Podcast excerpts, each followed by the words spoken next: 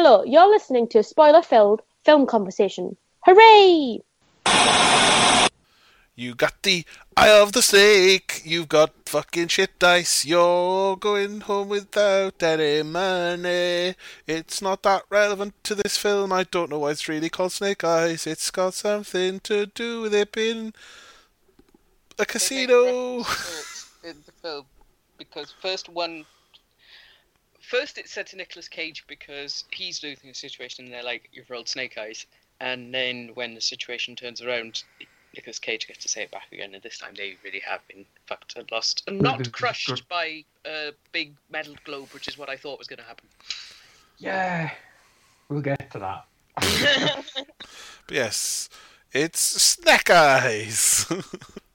yeah, it's Snake Eyes. snake Eyes. Damn it.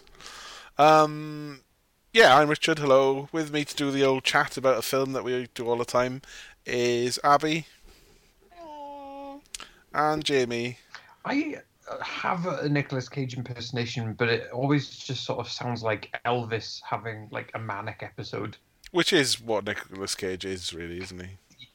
Yeah, especially in Wild at Heart. What does he? What does Nicolas Cage sound like, as far as you're concerned? I mean, it's literally just Elvis, but like with a weird, like energetic buzz going on in the background. Oh, Is that what you mean? I don't know. He, he, you know, for for all of his uh, flaws, he puts his heart and soul into everything. Well, you know, if he's sleepwalking, he's loudly sleepwalking through movies. Uh, I, I will contest there was there have been a couple of films where I've seen him play things too straight and it was just dull. yeah. Well, Not this though. part of the question you ask yourself when you're about to watch a Nicolas Cage movie is which Nicolas Cage you're getting. Because I think Jamie, you got a theory that there's two types of Nicolas Cage, right? Oh yeah, yeah, yeah. There's Nicolas Cage and there's Nick Cage. So Nicolas Cage is the the more sedate version. Trying to And be a Nick prestigious Cage. actor. Yeah, Nick Cage is fuck it. Um, and the usually the best uh example or the best examples like the best what am I trying to say? Like when it works the best is when you have Nick Cage in a very heavyweight serious film. Hmm. Well, I don't mind a bit of Nick Cage, the kind of over the top zany guy. I mean, like Face Off's quite fun, and Vampire's Kiss is amazing. I when I maybe because I watched it way too late, like years and years after it came out, but I was disappointed by Face Off, and I think it's because he starts out as Nick Cage and Yeah. becomes Nicolas Cage, Well, and yeah. it's, it's kind of a letdown. Ah, but you must remember that John Travolta is then being Nick Cage. Switches Yeah, to him. It's not the same. It's not the same. He, he does a decent job, but it's not. He doesn't have that. He doesn't have the brain chemistry that uh, Nicolas Cage clearly has. he's just not unhinged It's- Yeah, So, what would you say would be like a, a movie that's really quite good, and he's you know still being full blown Nick Cage? well, I mentioned uh, Wild at Heart, um, where he is literally doing an Elvis impersonation for the whole film. Yeah. um, and he's directed by David Lynch. Like it's the perfect confluence of very strange people feeding off each other's unique weirdness.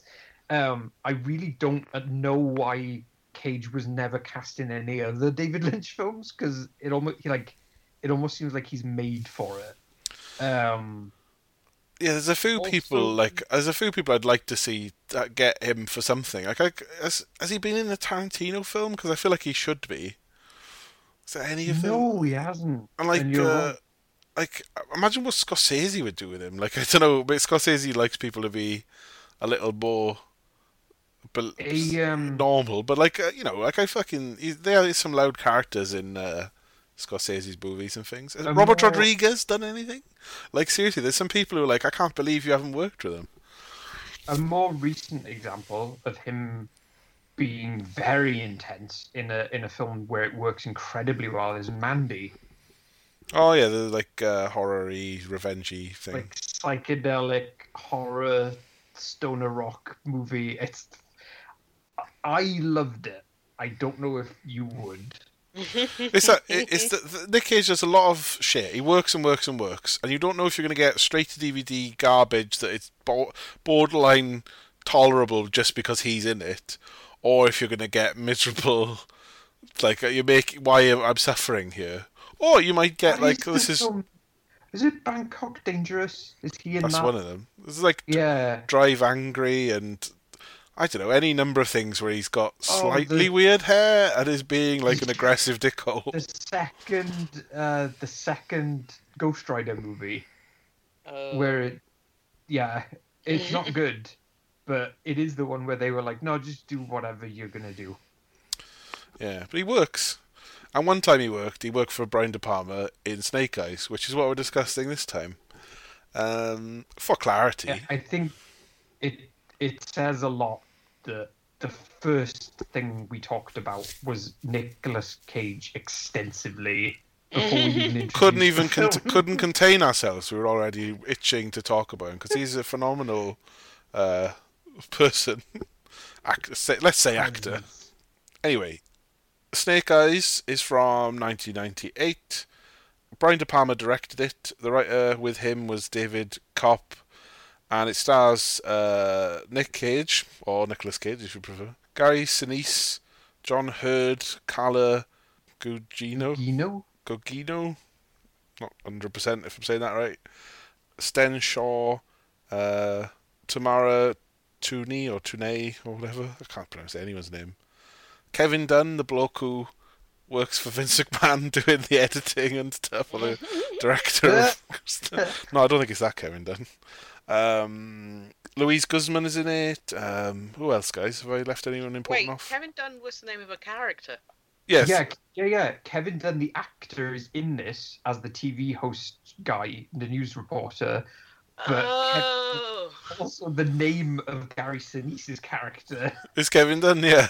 and That's it fucking confusing. Cause, yeah, it caused confusion with uh, booking of like hotel rooms and stuff during the production. That's so stupid as well because you can just change the name. Presumably, it's not like histor- This isn't like a factual film Yeah. where you have to keep the name. Just call him something else, like Carl Dunn, and then you're done. And you well, you know, then you're done. Fuck, it's confusing. Apart from Nicolas Cage and, and Gary Sinise, you could just say the entire cast of this film is oh, it's that guy. Oh, oh, oh him. Oh, what's he? What's the guy from bloody Home Alone, man? What's he? ah, what's he doing? Yeah, Um, yeah, but like Snake Eyes is about an assassination attempt happening during. Well, the attempt is a successful one. An assassination conspiracy during a boxing match that uh, uh, Nick Cage plays a detective who is amply placed right next to the crime and then basically takes charge and investigates everything and unfurls the conspiracy. It's sort of a noir film. yeah. I Uh, felt like it was a ne- like a neo noir. Yeah. But yeah, it's essentially about a assassination conspiracy to do with politics. But uh, and also an investigation movie, I suppose, of, of sorts. But a very with a huge twist that no one could have seen coming. I, I when we were watching it, I uh, I turned to Abby. She hadn't seen it before, and I went, uh, "So, where do you think this is going?" And what did you say, Abby? that guy's totally getting assassinated, isn't he? Yeah. And then later on, it was like, that guy's gonna turn heel, isn't he?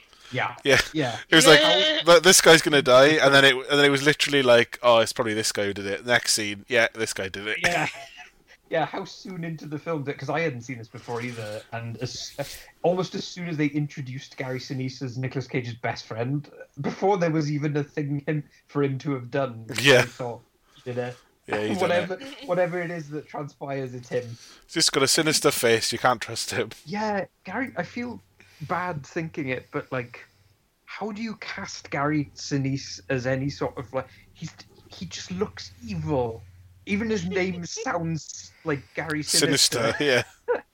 Was Like- I, I think is he? He's a sort of good guy in Of Mice and Men. I mean, like they're the protagonists, and I mean he's not he's not a full, but then he's he's sort of sinister in that him and his his friend Lennie are going about the country, and Lennie's fucking, you know, too dumb to live basically, and is a they're a problem. They're sort of and they sort of they get in trouble and have to move from town to town. So he's not purely a nice guy. So I mean, it's just he's got that Willem Dafoe thing going on of like, even even though Willem Dafoe is a versatile actor, it's very hard to not look at his like to look at his face and not think, oh, that's the villain. Because Yeah. like all He- the angles are going in the right direction for him to just be the evil one. or just some sort of prick because he's what is he? He's Lieutenant Dan in Forrest Gump. Is he the guy who's like bitter and Mm. like had his legs uh, amputated and stuff after he's been in the war and yeah, he's always like oh, he's like the characters, I suppose. especially in this when you put him in like a crisp military suit and have him be like the kind of stiffer one of the two it's like oh well yeah he, of course he's the villain That's a good question. If sorry, go on. I've just I've never heard anyone refer to it as a crisp military suit. You say uniform. I've never heard anyone say suit. Military suit. I don't know. you're right and now i'm very confused as to why that's where i went whenever i said instead of uniform Well, I, I think also, you know, you hire a security guard for a politician. Why the fuck is he in like full naval, like? sp- I guess it is suit, is it? Because he's not in usual uniform. It's special occasion i mean no you dress uniform. But he's in like Yeah. a proper like smart occasion military uniform, and it's like, wh- wouldn't you? Why, you're a security guard. You shouldn't be like showing off all your fucking special stitching on your jackets and all that stuff, should you? Should be like, you know, look, look, look like a security guard, not some bloke who stepped I off think- a boat. I think because this is a Brian De Palma film, therefore it is a cartoon. You have to kind of dress them in what they. You know how like characters in cartoons wear the same clothes all the time, no matter what, because it's part of their character. That's kind of that in this too. Like all the all the attractive women have to look extra vavavoom. Yeah. have to look extra vavavoom, and like the ginger woman is really ginger and wears really like Yeah. uh you know clothes to sort of emphasize how red and showy offy she is, or like then the, blonde woman has to be extra like stand out and like pop from the screen because they're the significant characters. Everything must be underlined and obvious, perhaps. Because Jamie, wasn't this like you? I think on WhatsApp you were like saying this was a revelation because you always think Brian De Palma makes serious movies, I but think- no, yeah, actually he makes Warner Brothers cartoons. I think we talked about this back when we did Raising Cain too, which was one of which was yeah, yeah, pick. yeah. um it's yeah for, there's something in my some some early connection was made that i can't undo where i think of brian de palma in the same way that i think of like martin scorsese or francis ford coppola like it's like like it's, it's a you know prestige filmmaking uh, of very like intense uh important with a capital I films, and then I watch a Brian De Palma film, and I'm like, oh no, he he makes like he essentially he essentially does like Sam Raimi crime dramas, like I suppose so. just makes cartoons. Like they're always very, and I, I don't mean it in like a bad way. No. like I, when it works for me at least, when it works, it does work really well. This one is a bit of a miss, um, but like, like we'll talk about it. But he has very, he's very like stylized. He kind of like you were saying about underlining things. Like he uses a lot of the typical kind of rules of visual storytelling that you know you learn whenever you do like film school Well, I think I think the thing is and he like he's a massive Hitchcock fan, so he's yes, he's like learnt from the master and wants to make movies like that because Hitchcock knew what he was doing. But also, you know, times change and you have to develop from Hitchcock and make it more subtle as well. You can't, you know, be so obvious. With, like if cinema It's was like- newer when he did it, so Brian De Palma needs to go dial it back a bit and it'll work. Like, this yeah a lot of his films are like if Hitchcock made Saturday morning cartoons. Or just if Hitchcock lived more in the seventies and eighties and was younger. Yeah. Yeah, but you're right though. Yeah, Hitchcock, Hitchcock's wacky zany animaniacs. I don't know. And like, there's there are some shots in this that are extremely Hitchcock. There's one that sticks out, really stuck out in my head. It's really, it's a really nice, um, creative and striking shot. I kind of wish there was a little bit more of it in this film, but it's the one of the uh, Nicolas Cage and um, Paolo Gugino's character, Ju- Julia. Um, they're sitting on the stairs, and it's like a rectangular descending staircase that just sort of spirals down into. It looks like it just goes down into eternity. Yeah. Hmm. There's a few times the corridors in the casino almost go on and on, and they're a labyrinth uh, in the hotel bit and stuff. And he, de- you know, there's other shots as well, like the floating up above people and Yeah, things like that, of you like know. transitioning between rooms without like cutting, but instead going through the wall. And Yeah. yeah. the start of the film, which is not actually a continuous shot, but no, it's very well done though. together. Yeah, no, it's great, and I He roped it. like he what? He wrote like like oh, they rope. rope. Yeah, yeah. Except if rope had Nicolas Cage in it in full on Nicolas Cage mode. But it's also like you know, we will. I mean, we'll get talking about that aspect of the opening in a sec because it, there's more. It's more than just doing a continuous shot. It's obviously planning a big sweep around. It wants to show you everything and give you loads of uh, viewpoints and show you ho- like get loads of extras doing a lot of work. There's a lot to it, and then picking the right moments to have the edit points that can be hidden.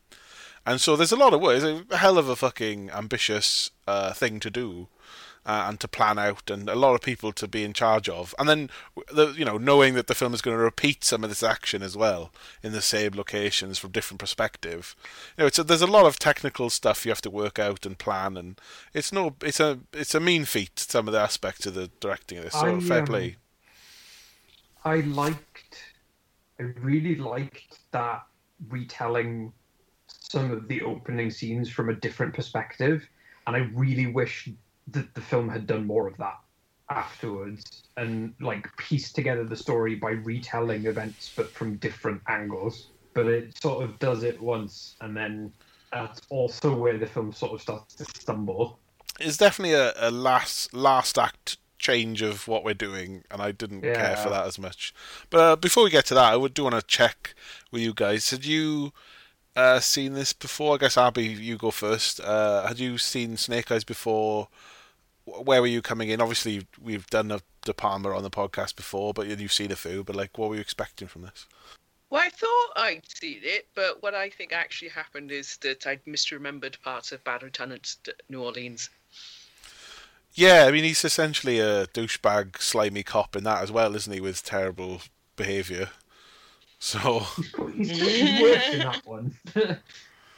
Yeah, no, I quite like I quite like that one. Um, this, I mean, I like this as well. There's ele- there's elements to this one I really love, and there's bits where I'm like, oh, you're sort of losing me. But um, so you thought you'd seen it, but it's more you'd seen this sort of thing before.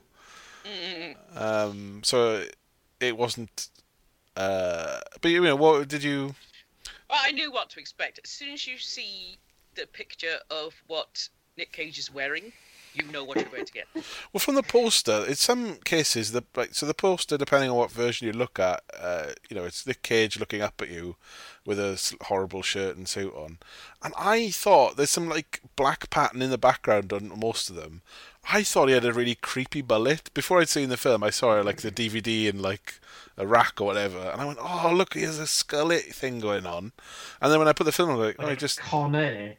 Yeah, but worse. Like it, like it just looks like he's got frizzy hair behind his head, and he doesn't. It's just silly background rubbish on the poster. So I was super disappointed. It's like, oh, Nick Cage with his usual hair, you know, like a certain era.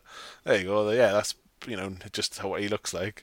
So I was let down slightly. It might have put me off watching it sooner. Actually, so oh, I can't look at that.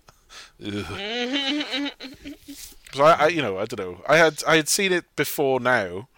Um, I think I was just trying out some of the lesser known De Palma movies, just because Scarface and Carlito's Way are some of my favourite films, and I think they're cartoony and loud, but they actually get it right. They they don't feel silly. They they feel like oh these are exuberant characters uh, in a you know cool piece of cinema rather than like I will a disagree about Scarface not feeling silly.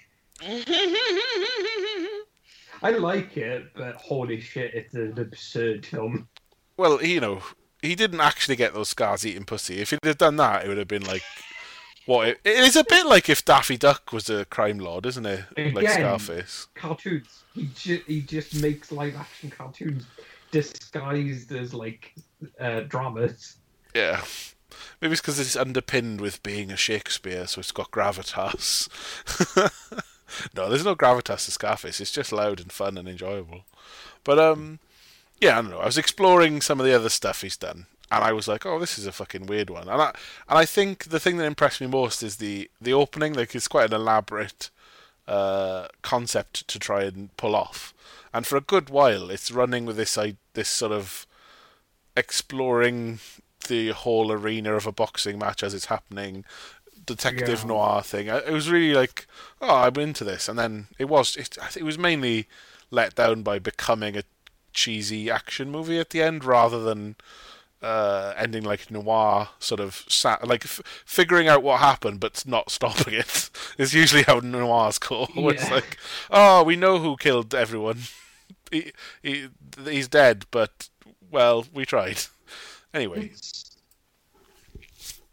um yeah, it's hard to pinpoint where exactly it starts to kind of unravel. I think it's it's it's as it's going, there are elements that are like, well, I think it's mainly the bad guys just killing everyone, and the, a lot of the people who are helping in the conspiracy are non-characters and are easily disposed of, and, and the the plan is quite mad anyway. Um, and then it, Yeah, bec- it's when, when you when you sud- and yeah, it's convoluted, and also the film is trying to say, look, there's a storm coming, and that's going to pay off, and it's like, oh, it wasn't that important. like, apparently that was originally supposed to be how it ended was that the storm would um, cause a huge wave to crash through the casino right? um, yeah, but, I mean, they ended were, up like, rewriting it but you can tell it was like the way it wraps up doesn't fit with other stuff it just feels pointless and cheap. But we get there. Um, Jamie, had you you'd not seen this, right? no i i always get this mixed up with 8 millimeter What is which it? Everyone also- everyone doesn't quite know what this film is. It sounds like. Yeah, and I I feel that's also true of eight millimeter, and they came out around the same time, and they have sort of similar posters because Nicolas Cage is looking at you, either directly or through something. Um, Yeah, I've So seen that. I think it's like he's the one investigating the sort of porn, snuff film or something. yeah, conspiracy Yeah. thing, cover up. Um, but they they came out like one year after the other. Like this was first, and then eight millimeter came out. Um, and I haven't seen either of them, but they. It, you it haven't seen this film? Seen Snake Eyes, mate. But like, uh, I should have done that thing you did on the mystery episode a long time ago, where you managed to get through the entire thing and then reveal at the end that you didn't watch the film. Not on purpose. Just where just didn't have time or whatever it was. Yeah. I, was, I know, but it's so good. Me and Anthony just went through the whole thing and did not realize. But um, but um, yeah, it's and it's part of like there were a lot of Nicolas Cage films in the '90s in particular, and like it was it was people like casting him to try and make him a thing in different ways. Like everyone had a different idea of what kind of actor Nicolas Cage is. yeah. Um, I think this type of role is the, like Brian De Palma. I think is someone who really does understand what he is good at and how to use him. Yeah, Like, like eccentric, eccentric, loud people, you know, but Yeah, charismatic, sleazy and kind and- of scummy, but yeah, but he's he's really good at that kind of character. Whereas like something like Con Air, part of why Con Air is fun is because it's fucking absurd that he is who he is in that film.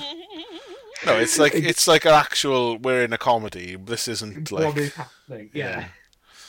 Um. And The Rock as well has that like. This is insane. I love it. like vibes. Yeah, I mean, I think The Rock is a little bit. M- bit more of an action, not. straight straight action movie. It's not as uh, it's not so deliberately hokey. He's almost more straight in that, but like He's also not buff as fucking The Rock like he is in um like he's Con in Air. Con Air, which is so it's so weird to see like a, a action figure body with Nicolas Cage's head on it. and then that horrible hair on top of that and the accent. Oh, it's God. amazing. The hair he is he's one of those guys who he had a receding hairline fairly early, but insisted on growing his hair long no matter what.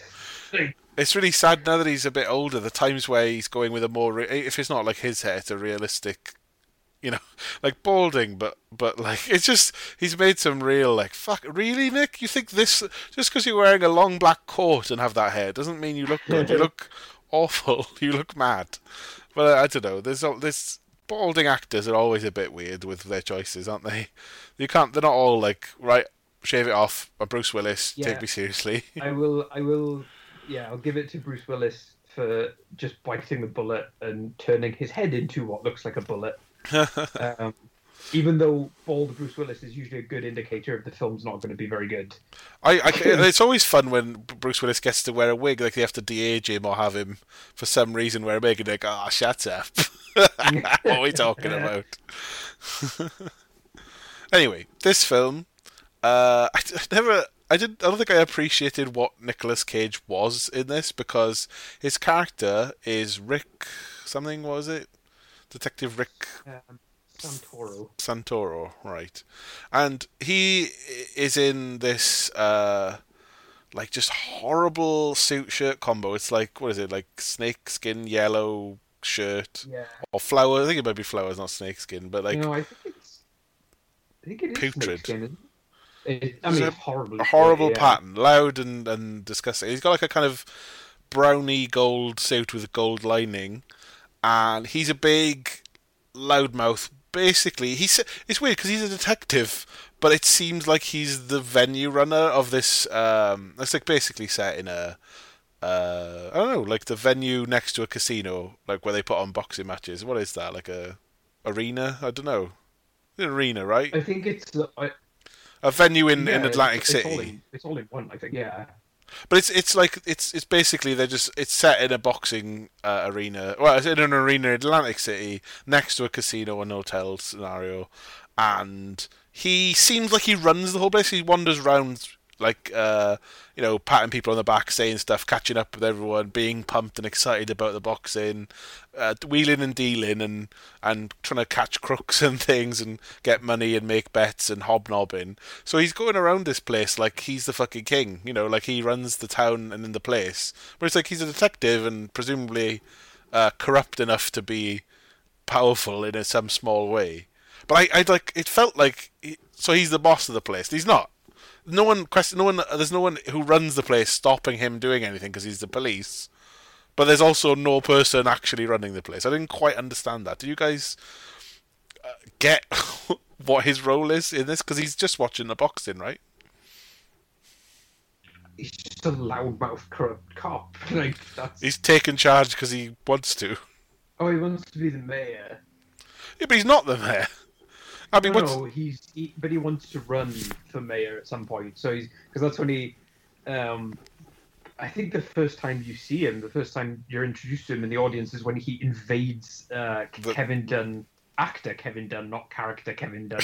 um, his uh, like he's reporting on the uh, boxing match, and he's like, uh, "Look, look at me, I'm on TV," and then, like, just, Yeah. like he, he comes like he comes fucking teeth first into the shot and Yeah. immediately lets you know what kind of Nicolas Cage he's going to be, what kind of Nick Cage he's going to be in this film. the character is very like well i want to be on tv at least i got to be famous. He's like sh- sh- uh, he's like chasing stardom while being this corrupt cop.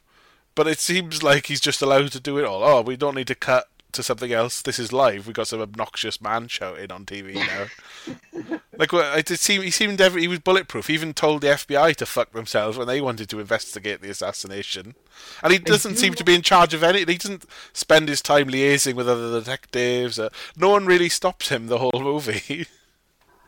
Yeah, I do kind of like how it, it does um like through his performance, I like how it establishes the way he um takes charge of a situation is just by shouting at people until they give up and go away. Which to be fair, if this type of Nick Cage character with this demeanor and volume was doing it, you'd probably do the same thing. You'd just be all right, well, whatever, I suppose I'll go Yeah. make myself busy somewhere else. hmm Like It when is- he's as loud as he is, and his shirt is as loud as it is, like Yeah. You can't, you can't, you can't compete with that level of noise. You No. just want to step away. You go, oh, enough. Yeah, and everyone, run, pretty loads of people run or try and get away from him or you know whatever. yeah, fair enough. Abby, what did you make of uh, this guy, this detective character that we're dealing with the whole film?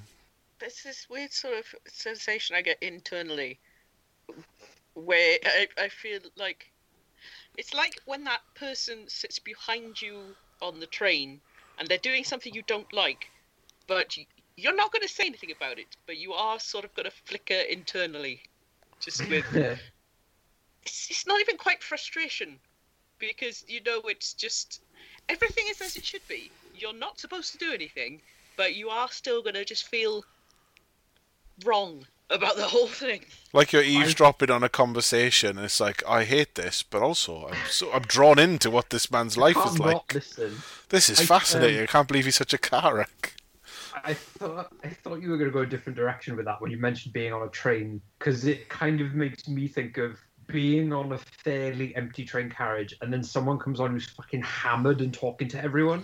Oh like, yeah, I see this guy's on here now. This is the rest of the journey.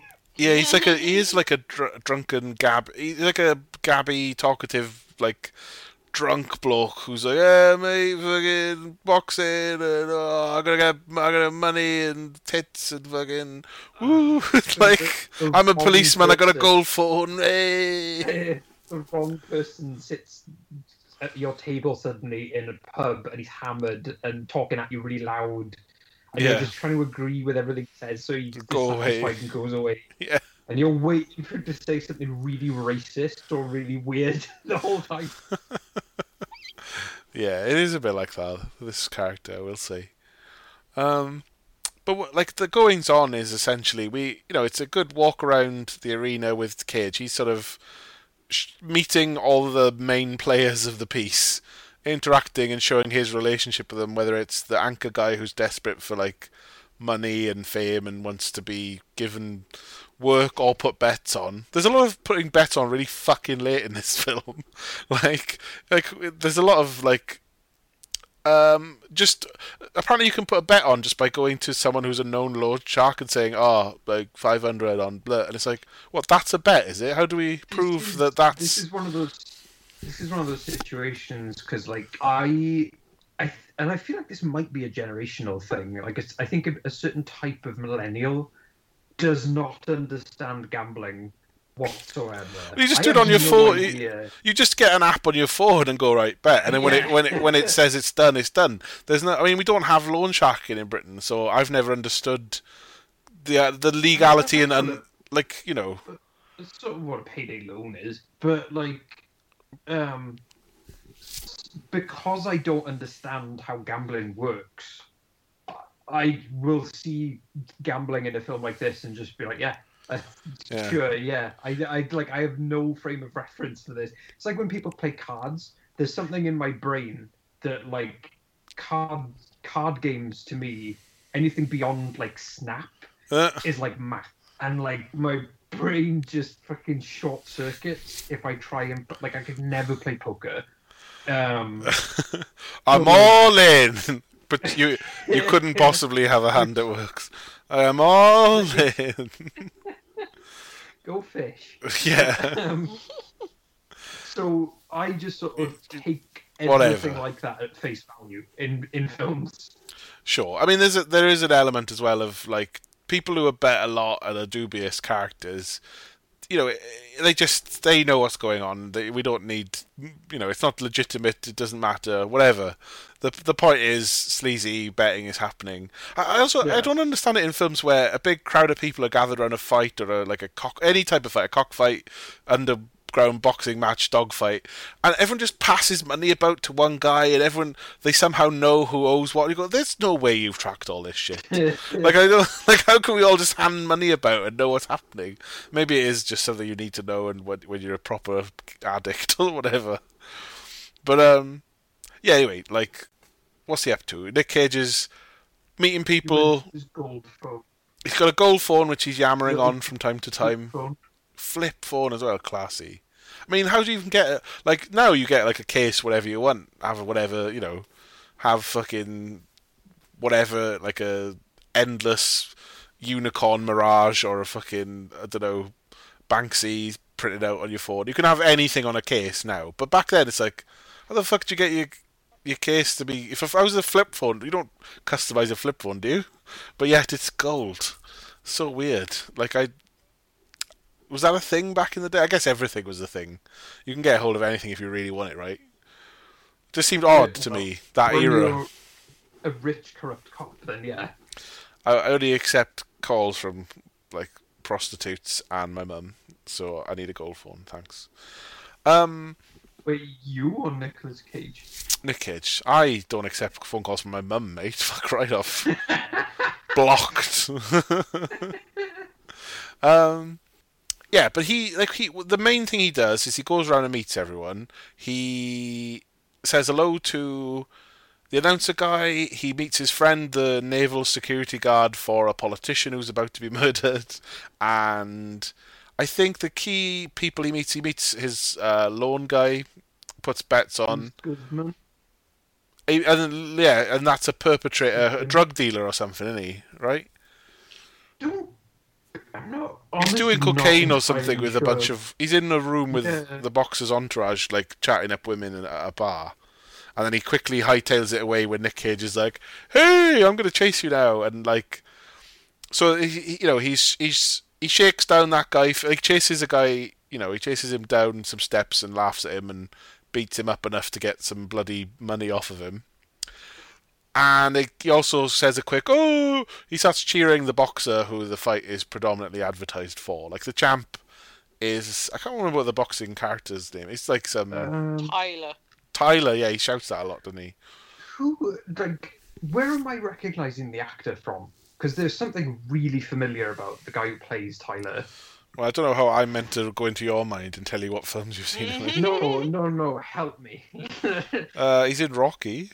He's in Monster Squad. He's in Fried Green Tomatoes. He's in Harlem Nights, which we've done on the podcast. Um, I don't know. What have you seen, Jimmy? Who's he in Rocky? I didn't realize. I don't know. This is what this is one of the things with this film. It's so full of people who are like, where do I know them from? well, you know. I He mean, look- it'd be sad if it's Cutthroat Island. Oh.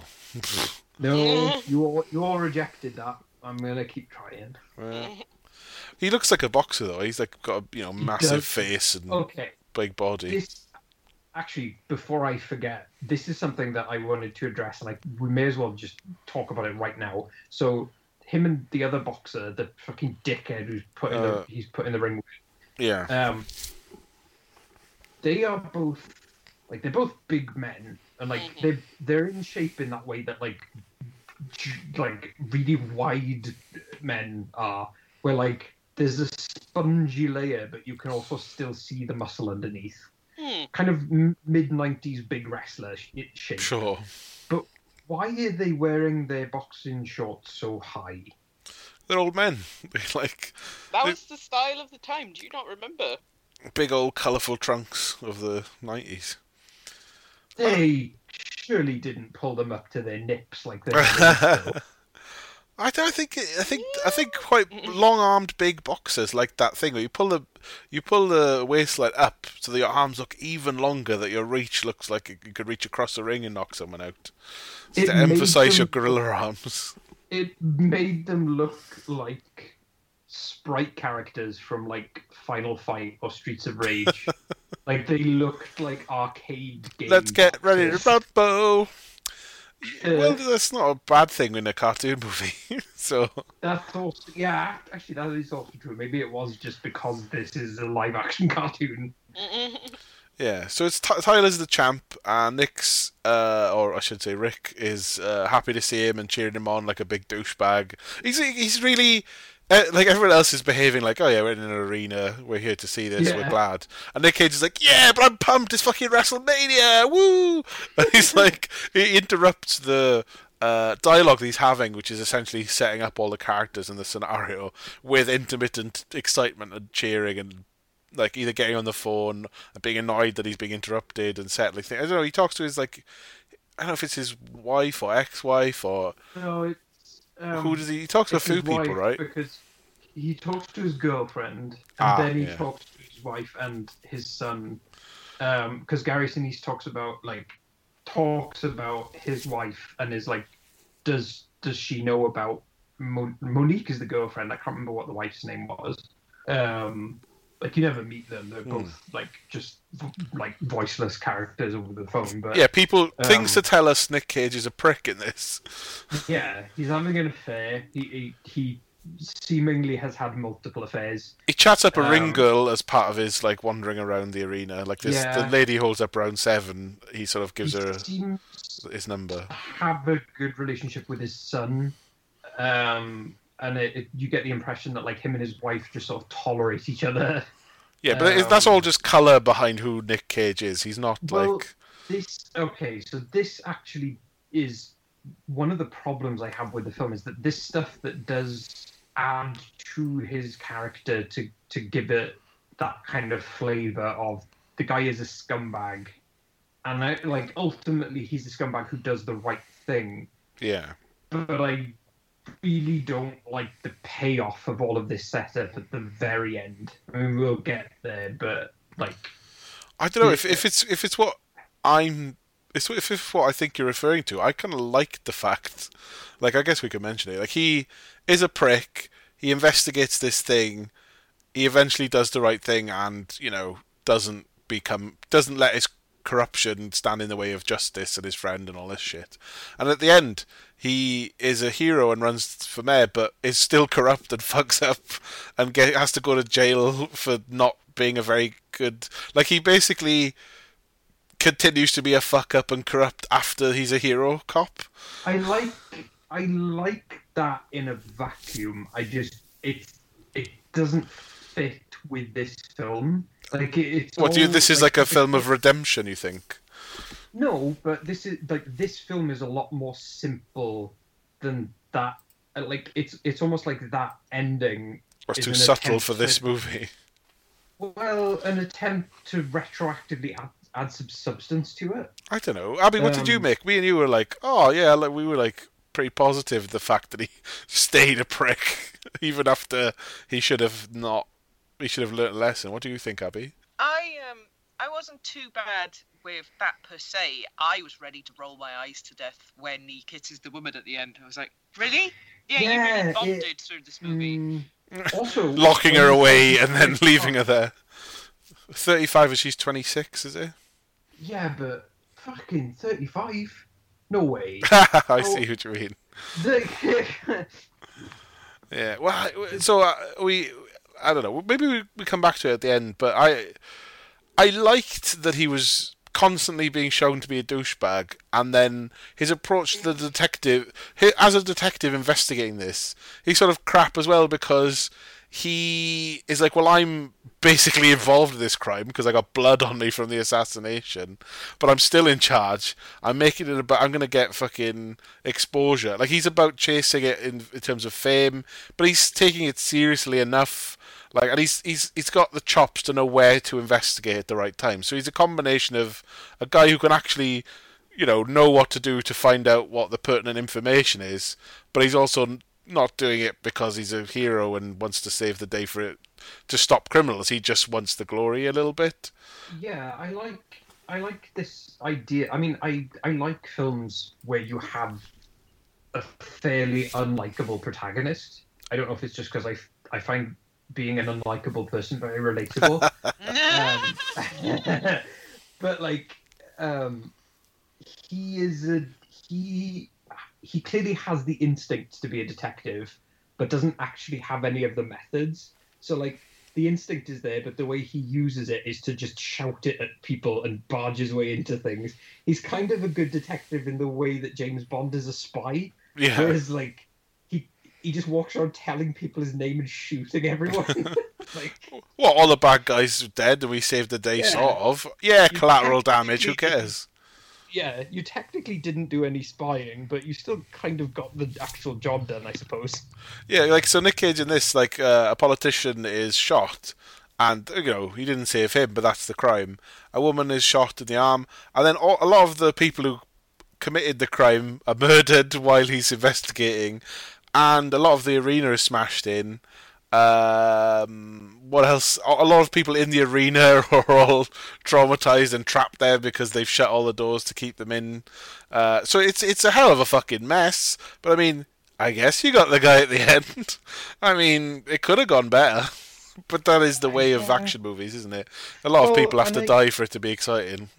The thing is, and I think this is the the problem ultimately I had with the film is like it it doesn't it shouldn't be an action movie, and for a lot of it, it isn't. Yeah. Like it's, I really like, you know, you have this intro with this really long, um, well, this I guess full Continuous shot thing. tracking shot. Yeah, but it's a it, it does a very good job of setting up not only Nicolas Cage but like all the people he knows around the arena who will Hmm. end up being key players later on. Yeah. I like the fact that it, you know, you see it all from his angle and you see it as an interesting because the way it reveals he's a detective is fairly like it's a while into him doing all of this stuff. when Yeah, he basically- Yeah, but yeah, that's it, yeah. and you're like, oh, he, okay. And for a minute, I was like, is the badge fake? Like, Yeah, what- is he a con man a or something? man Yeah. yeah. But like, no, he's a detective. He's just also a dickhead. yeah. But um, and I, I like the way it introduces Gary Sinise and their relationship and It's all dialogue and banter, but it's all going to pay off. We don't know why Yeah, we're it's all- focusing on it, and and, it, and it's done in that way where okay, we're following around in what seems like a continuous shot. It's incredibly so many extras, a huge crowd, certain key moments, certain key things have to happen at key moments because they're going to be in the next perspective, and you know uh, the boxing match is happening. An assassination attempt happens. The th- the fight's being thrown. Certain people are moving behind the scenes to certain other places so they can pay off. So there's a lot to keep Mm-hmm. ho- keep tabs on. I mean, you know, he, Brian De Palma sat down and planned this out. It's not like a miracle, but Yeah. he's planned it in such a way that he knows how to do each shot. And I like the way that when attention is drawn to something else, you can get a good opportunity to do a, a cut. Is to like swoosh across and see someone's perspective, and there you go. Oh well, you could end the scene there do some more takes. You know, and it's it, but it's pieced together really well. You kind of, if you're not thinking about it, it's quite seamless. The the tracking around the whole place, and you go. There's always extras moving in front, behind, almost to the point Yeah. where, like at the end of the film, I was like, "This fucking building site. There's loads of people. Some are in hard hats, some are not." Abby, I think you put it out. They're just what. Each one of these builders is taking one small plank each across. like, what did you did you find it weird? Sometimes the extra work was like a bit sus. It, wa- it was it was only because they decided to really pay attention to it under the end titles, and then because you look at that, you're like, only half of these guys are wearing hard hats, even though that guy is really adamantly saying they should wear hard hats. Some of them are carrying one plank. That guy's crossed over the scene three times and he still hasn't done anything. There's a lot of people b- doing busy work. It's the most busy building site I've ever seen, where so many people are doing dis- different jobs. Usually, a building site is one person's doing the hard work and everyone's standing around watching them. like that's how I remember buildings. But it's just this. See, and I think it, you know, there's loads of extras, and I, and I think half of them are telling little stories that are silent and in the background. You can just watch them instead. So I mean, but it's a huge fucking piece of you know filmic Yeah. directing that, that it's it's a it's a chore and I think it pays off. This first chunk is so elaborate that I respect it for like getting all that done and setting up as much as it does. So there's a lot to like. about it. then having all of that happen leading up to that like the shooting and then the, the investigation starts and then retelling some of it because he goes and interviews the well, interviews he goes and harasses the boxer into questioning him Yeah, I Um, like the the, 'cause the the he- prick way he does it is like, I want your fucking autograph, but also I'm a cop, so you all have to let me in. And he's telling the lawyer to like do one, and he but he's always trying to be chummy and sign my autograph for my kid and forcing him. And basically, he just badges him into the box and being like, everyone's got to get out. The police guy wants to talk to me, and I'm I can get you to all leave, so you are leaving instead of him, and I'll confess everything I feel like. No, thanks. because yeah, that he he saw that the fight was fixed in looking over the uh, footage and like and uh, like. as Well, he he had a- and whenever he had a he had a moment like it wasn't that so much. It was well, it was that like in Nick Cage is at ringside, and then when the gun is shot is fired at the politician and kills him, he is a next to the politician, but also he makes eye contact with the Tyler. Yeah. and Tyler looks up and is shocked and should be wasn't knocked out. out. Yeah, and then that means he can investigate to see if he was right or not, and then see the footage. But yeah, it is. He's more than aware that the fight was thrown, but it's not his priority because there's been an assassination attempt. It's a very, Yeah. you know, complicated situation. He's sort of negotiating as a detective, isn't it? but it it retold it from the boxer's perspective. From I first, like pe- know- peep show style as well, where it's the camera is his eyes I- initially. I don't know if it was just me, but whenever it was doing the POV shot and he opened the door and he was wearing a boxing glove. Yeah, I it was so silly. like When he oh, was when he was like, peeping in on the room, it looked so fucking stupid. Why was he wearing gloves then? And also, like, uh, God. Again, cartoon. Yeah, He and, has to be wearing gloves because he's a boxer. yeah, exactly. That helps us. That helps us know. Uh, but it was like there's a moment where I think I don't know if he punches a wall in frustration. We come, he looks in the mirror, and we sort of look in the mirror with him, and we see him, and then the camera parts, and we become like this floating ghost. Like one minute we are the guy, and the next he's separate from us, so we're just this disembodied witness. Then, like we follow the scene then from a more reasonable perspective of looking at the boxer as well, as he uh, basically is in a situation where I don't know. It's a, actually what, Abby. What do you make of this concept where we're going to make you throw a fight, but the way we're going to do it is a guy in the crowd will yell, and that's when you throw the fight. What did you make of this suspicious way to rig a boxing match? Well, first of all, has whoever whoever made that decision that that was the thing? Have they ever been in a large crowd of people? Yeah, Do, do they know how rowdy they are? and I'm I'm boxing. I'm going to box this guy and just keep one uh, one ear open for someone it's shouting. Not, uh, it's not a situation where you can sort of observe anything other than the person you're in the ring with. I don't think. Yeah. And also, part of it was there's a, a woman he didn't know was going to contact him. It was like, how do you, you you have to meet the people who want to set up the crime, don't you? I don't know. What did you? It is very elaborate. It, was there an element of plausibility to this that you weren't behind Abby, or were you just going with the flow and enjoying the loudness or whatever? It was needlessly complicated. Like the individual parts where it's like you get a boxer to throw a fight so that everyone's distracted and they're not looking over there. Fine. But like you didn't actually need uh, the woman with the glasses trying to give him the evidence that the weapons program was broken. You don't actually need any of that. They could just be trying to kill that guy because they want to kill that guy because they're Why not have it that he's already been told? yeah. That was And a, that's why. Like, why are they waiting for them? Why are they waiting for this weird, like, confluence of events that hopefully go off exactly how they're expecting? And, and then they subtly don't, in that they don't kill the woman they're also hoping to kill. It's just literally, can we not kill this politician in a simpler way, like in his house or something? Like we have to, because it's like okay, because yeah, the, essentially the plan is we'll pay a boxer to, th- we'll pay the champion to throw the fight, even though he'd probably be reluctant.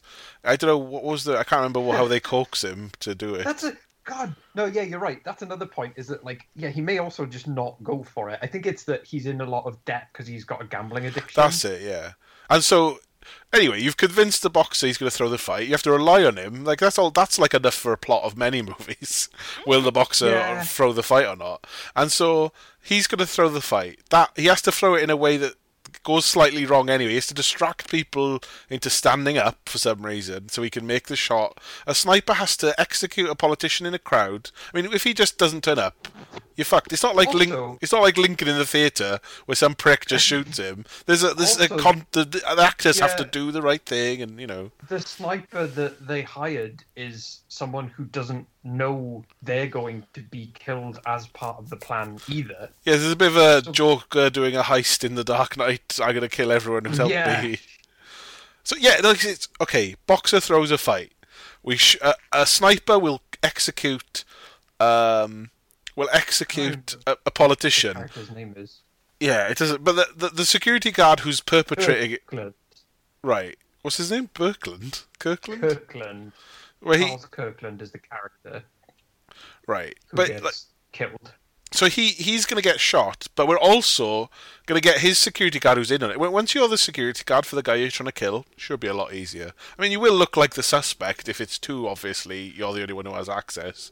But it's like, okay, I'll talk to my friend the cop. I'll distract myself pretending to investigate a woman who's suspicious. I'll make sure we're all the conspirators. We'll all go up to the sniper position and be distracted while the politician's killed. We'll also hopefully have lured in a woman who wants to talk to a guy. It's like, okay, we want to get lure a woman in while a boxing match is being thrown to talk to a politician. We'll shoot the politician and her. We'll kill the sniper guy at the same time afterwards after he succeeded, and we'll I don't know sneak away into the night and put Well, in put in place all of our military plans. Planted- yeah, he planted the letter on the sniper that was some like so he's some kind of like radical terrorist or something. Yeah. And like the whole thing is like, okay, so you've got all of this planned out. As long as a single thing doesn't go wrong, We- massively elaborate plan. we can make sure the politicians sign off on a dubious uh, missile defense scheme because I feel bad because I was in the navy and people will die. You know If what I- would have worked? Is bribing the politician. I was going to say, just pay a lobbyist. Politicians are easily corrupted. Just, Yeah. or just pay him. Like you've you've paid all these other people all this money to do what you want. You offered Nicolas Cage a million dollars to give him the location of the girl towards the end. Just you clearly Have done that sooner. Yeah. Just phone Yeah. phone up the politician and make a threatening like, hey, if you don't fucking change who you vote for, I'll kill you. And then you know, like they be they be might be a bit Like- scared. I don't know. the most unbelievable thing for me was that that guy with the fucking skullet was military trained. he's he's deep undercover as a uh, when they all put caps on and look like weird. Like the it was the the the ginger like uh, oh I've been distracted by a broad. Uh, like you know the the guy the guy also on the fly has to come. Like he did, I don't know if he doesn't know Nick Cage is going to be there. So the security guy's friends with this corrupt cop who, who turns up and watches the boxing near him, and so he has to have a whole oh I'm in so much trouble. Like you wouldn't have anyone to talk to originally, so now you have to come up with a lot of old shit about uh, like, oh, I'm gonna get in trouble. What am I gonna do? And like Nick Cage is like, don't worry, we'll just lie. We'll cover up your incompetence, and we'll make. I know how to make you sound like you're gonna get away with it. I don't know.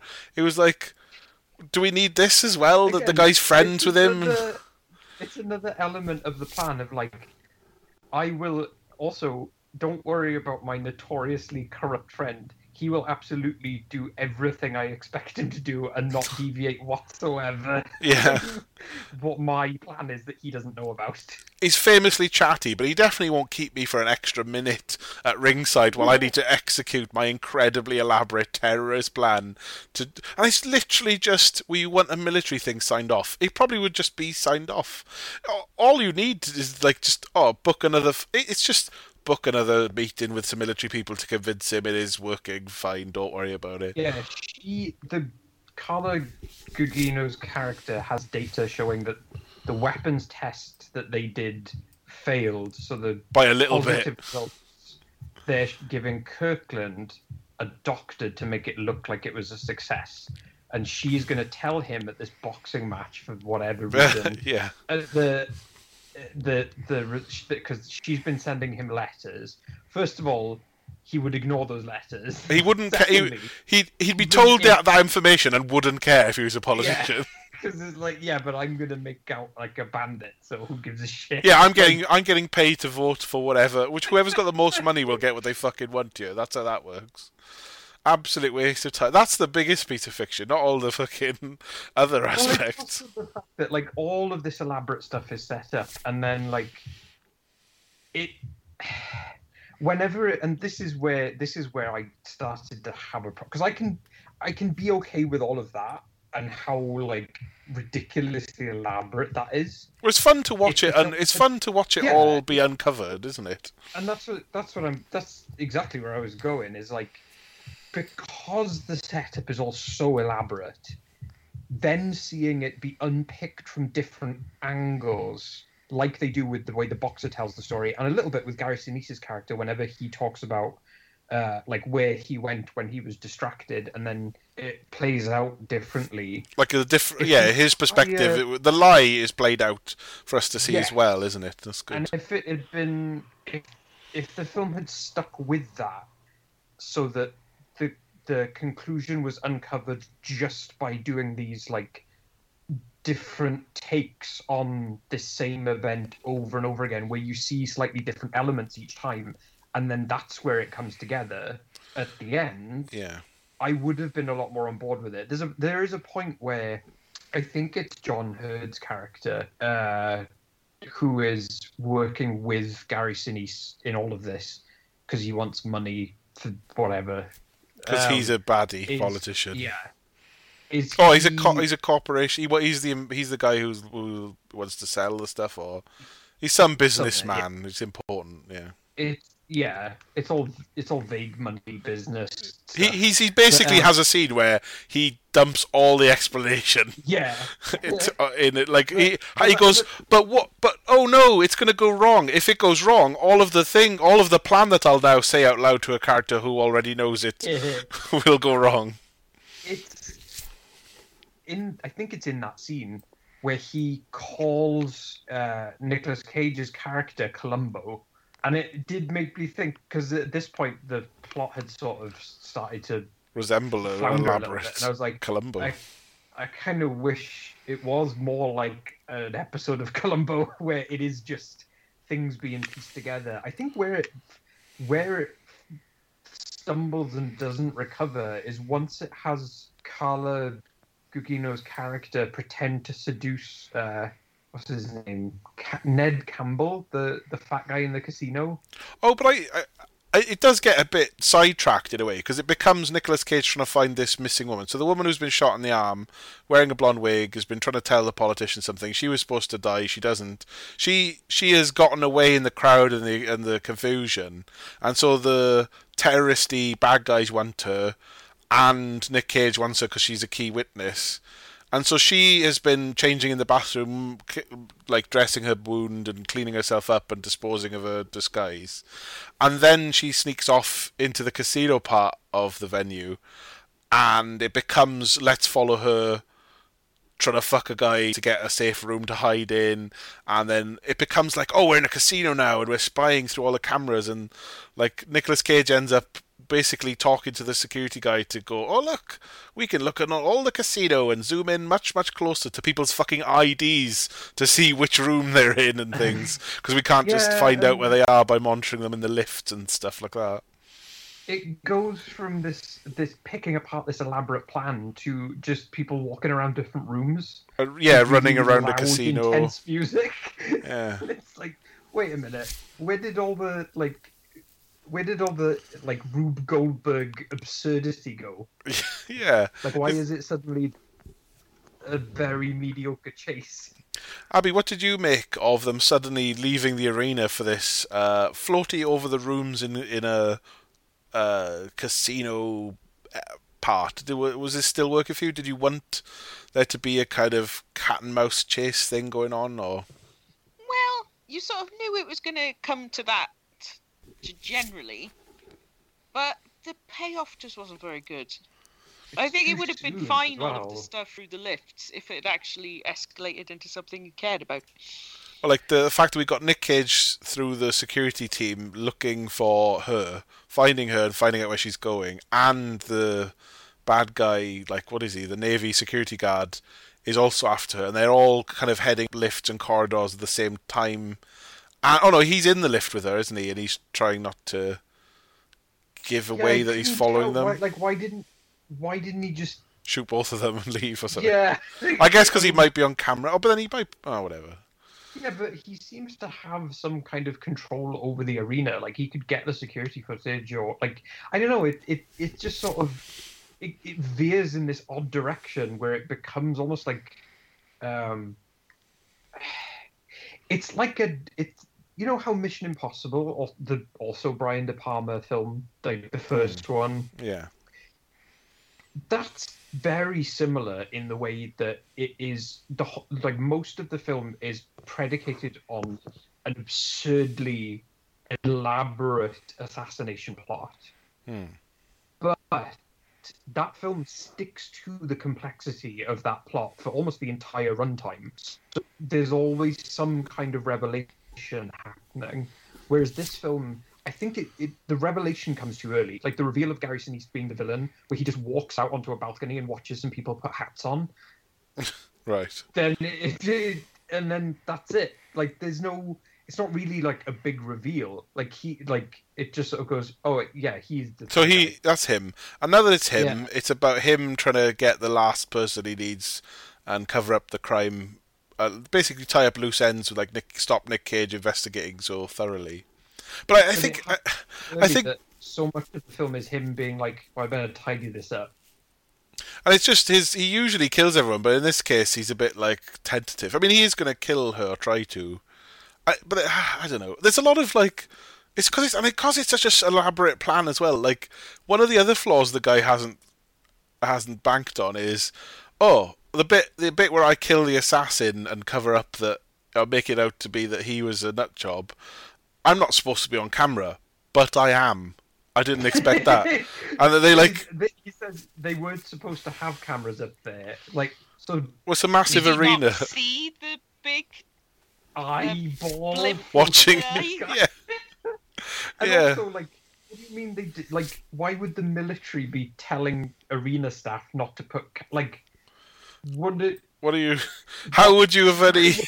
Like, oh, a casino arena. That's not going to have any cameras anywhere to catch criminals out. Of course not. Yeah. Why? Like, don't be ridiculous, you idiot. Maybe pick somewhere better to do this elaborate plan. Like, it's just it's so stupid, and I I don't know. I don't mind the fact that we get into this bit in the in the hotel because you know it, it we get to do some interesting. It's like Brian De Palma wanted to do some more interesting camera shit, and he's like, right.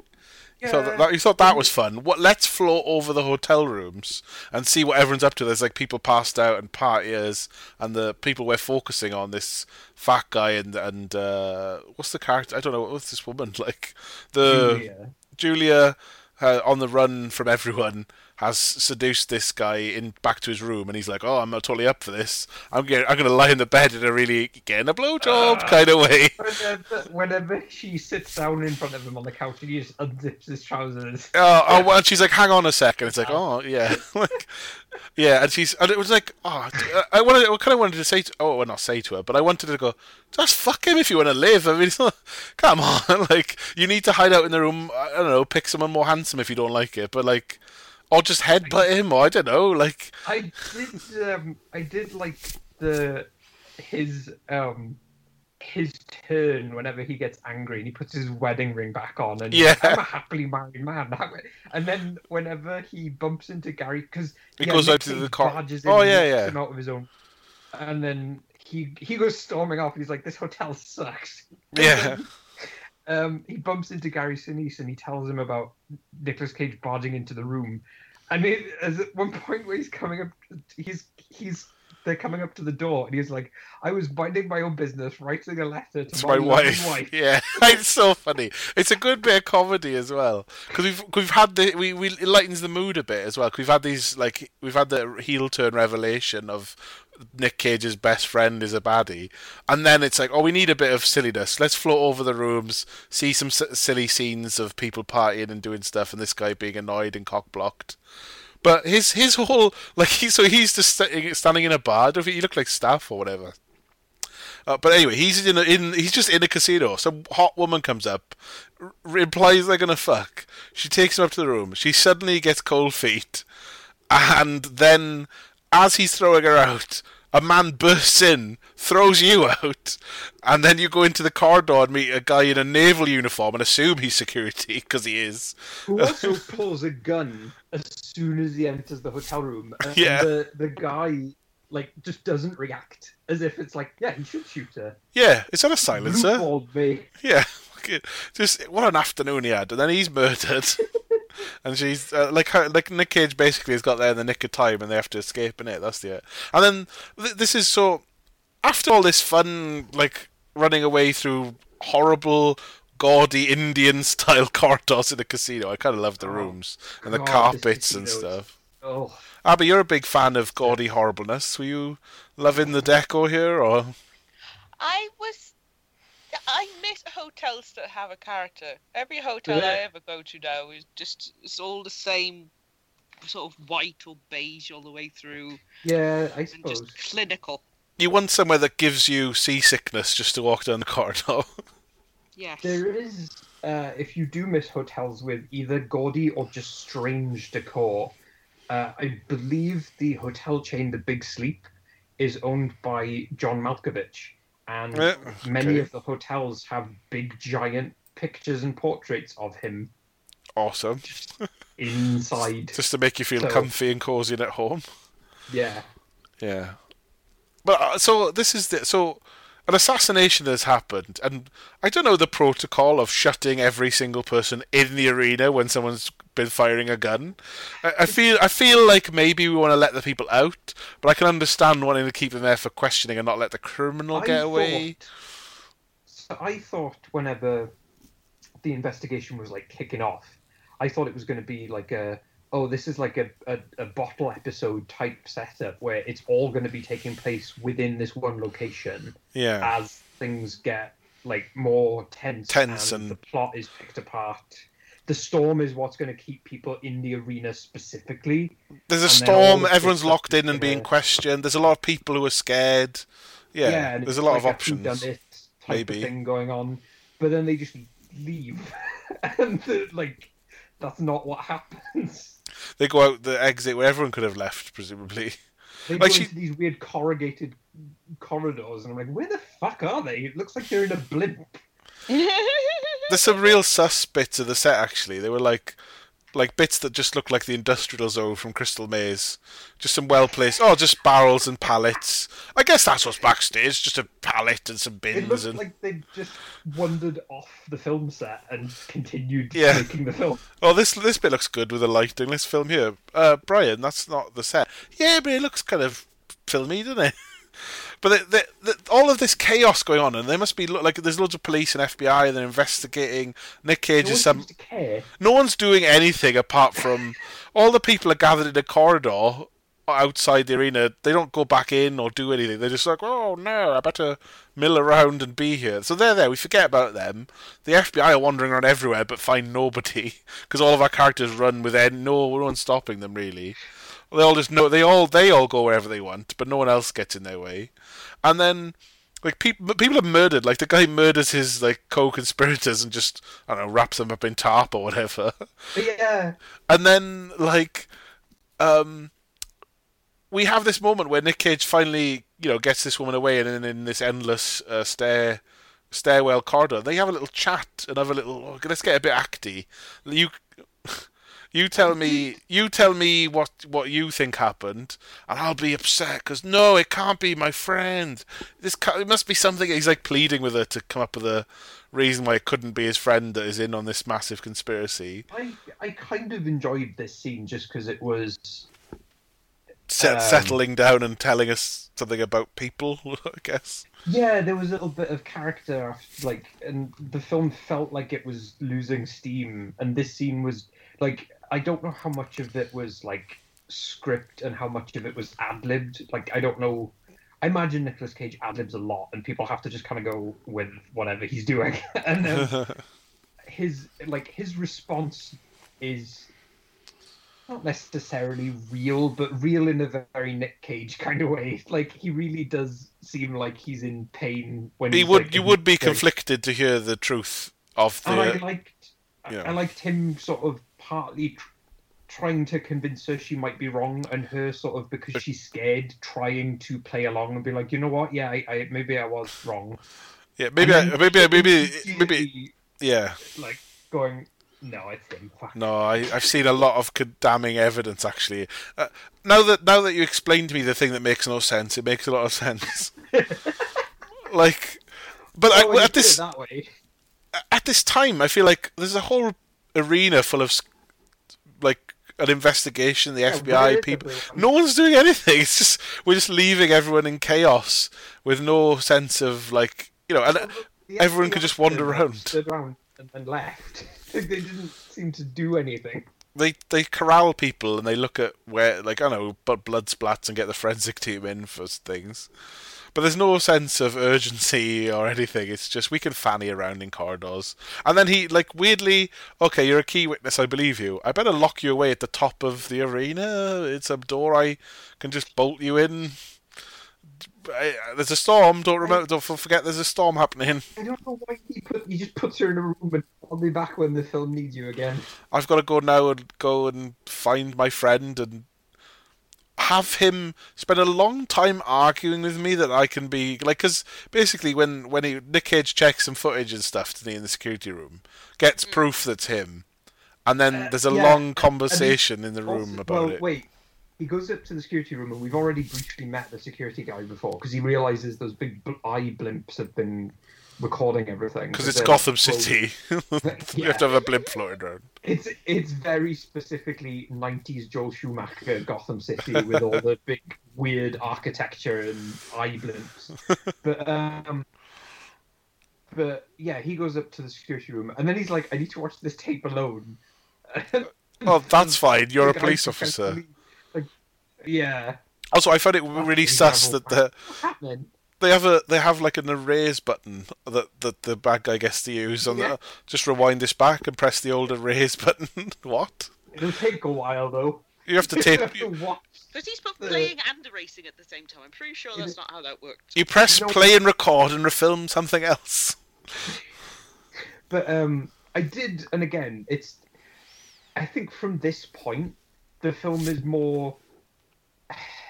It's it goes from all of this really interesting, over the top complexity to there just being individual scenes that are kind of fun on their own but don't fit together. It's such a strange sudden pivot into a different type of like the pacing just completely changes. Yeah.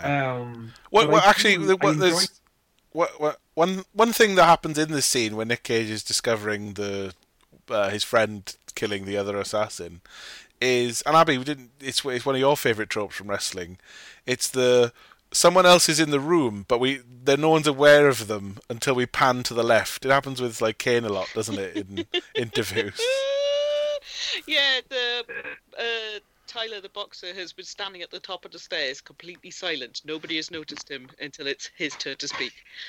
Yeah, we just like oh the, the like Nick Cage's arc. I think Nick Cage has it happen to him where we pan to the left and oh no, his friend and the assassin is there, and they have it out for ages. Where it's like, come on, you're a corrupt cop. Let me pay you off with a million dollars.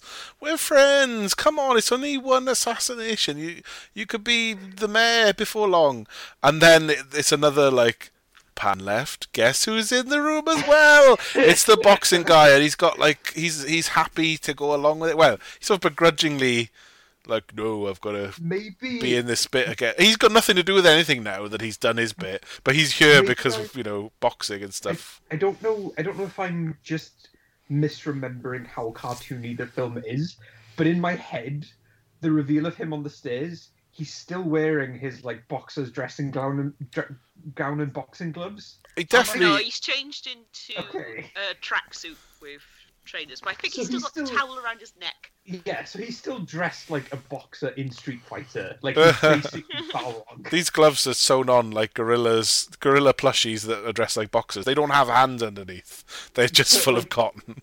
It um, I'm again this this scene is like it is fun the way Gary Sinise and Nick Cage kind of play off each other a little bit, and um, Nick Cage is like Nick Cage being upset in a film where Yeah. he's being really over the top is always just uh, it's freaking delightful to watch. Like he's especially there's a couple of moments here where he's he's so close to doing the same like boo hoo cry that he does in Vampire Kiss. But um, my the bit that stuck out for me was um, whenever he goes towards the monitor to stop him from erasing the tape, um, and Gary Sinise pulls a gun on him, and there's a little pause, and then Nicolas Cage goes, "You pulled a gun on me," and they they both get like genuinely like, "For fuck's sake, I know, just." Please take the money. Like they're both really. They're both reluctant with each other. to do Yeah. like do the other one over, which is weird because Sinise has not shown any sign of remorse for anyone else. He must be genuinely friends with this guy.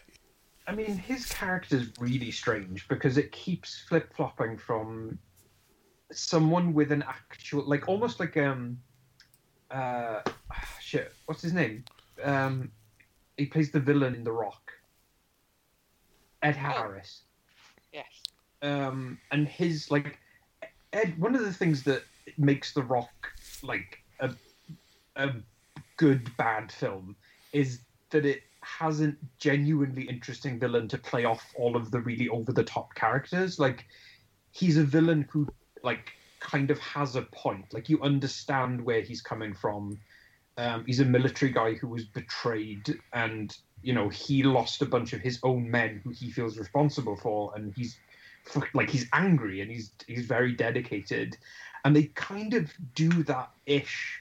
It's the same- Yeah, Yeah, Kevin same Kevin. Dunn, the character, is basically like not the actor. Who Yes. is also in the film. he he this commander navy security guard guy is like but i just i just want to protect my military friends they got killed because we got let down by the military's so underfunded and stuff he's like yeah we get it you're a drop his own republican. Yeah he you know he yeah it was a Um, big sob story about i had to drown my own men to save the ship because we didn't have like the missile defense blah blah yeah but it's a fucking faulty one mate. You don't want a faulty one. They'll Oh, fix it before it's black it's like oh fucking cry me a river. Oh let's like, fund the military shall we poor bastards. him in that, that scene where he gives that like you know essentially the the villain origin story. You're meant to doing sympathise and feel like, yeah, Yeah, you're like, oh yeah, he, he really like he got fucked and had to like basically choose to kill a group of his own men because of where the you know whatever happened. They were but but in this in this conspiracy, right, he has to kill his own men just to get away with the crime. He doesn't give a fuck about. It. He's like, kill you, kill you, kill you. Yes, and that's the that's what I was going to say. Like, but uh, in other scenes of the film, he's a villain in the same way Raul Julia is in Street Fighter, where he's just he's just the bad guy because he's the bad guy. Like the bit where he has the boxer beat the shit out of Nicholas and is like shouting about how his life will be ruined. It's like, well, you really like. Now you're just kind of a scenery chewing evil guy. Like this is Yeah, it's like Alan Rickman in Die Hard is like it's about money, right? Like fundamentally, Yeah, he's a scum- yeah, he's a fucking. he's a like, criminal. he's fully, he's fully aware of how the, he's the bad guy, and he doesn't care. Like my motivation is I'm a prick. You can't be you can't be like, yeah, let's box this guy. Like my box my best friend to talk. Like, well, what information are you trying to get? Like they forced the Tyler They- Boxer they guy wanna beat him up. woman is. And that's just literally yeah. So it's yeah. I don't know. It's just like we get to this cartoony, boring action movie shit where it's like the I'm a bad guy now. We haven't got any of this emotional depth where we might sympathise. It's just literally as you say. Oh, now we're here. He's just a horrible git. There's also there's a really weird moment where he takes the uh, because Nicolas Cage refuses refuses to tell them where he put the woman, where he put the woman. I know. He- he's not. He's not the most woke director, Brian De Palma. but like, so the beating him up doesn't work. He spits on Gary Sinise's badge. Gary Sinise knocks him out. Spits blood. There's a lot of blood symbolism where there's blood on money. Will Nick Cage? He looks at the Hey, both money with them. blood on to go. Oh, will I take the blood money? you know. I love Um, um, Nick Nick Cage's um, unconscious acting. Though when Yes. Gary Sinise picks him up by the hair and he's just spark out completely. oh, the face he made was fantastic. Mouth, mouth and eyes wide open, but face completely limp. Um, again, I think Nicolas Cage in particular, um, he fully gets what kind of film this is. like he's Yeah. really going in for a fucking penny and for a pound. Let's entertain um, people, isn't it?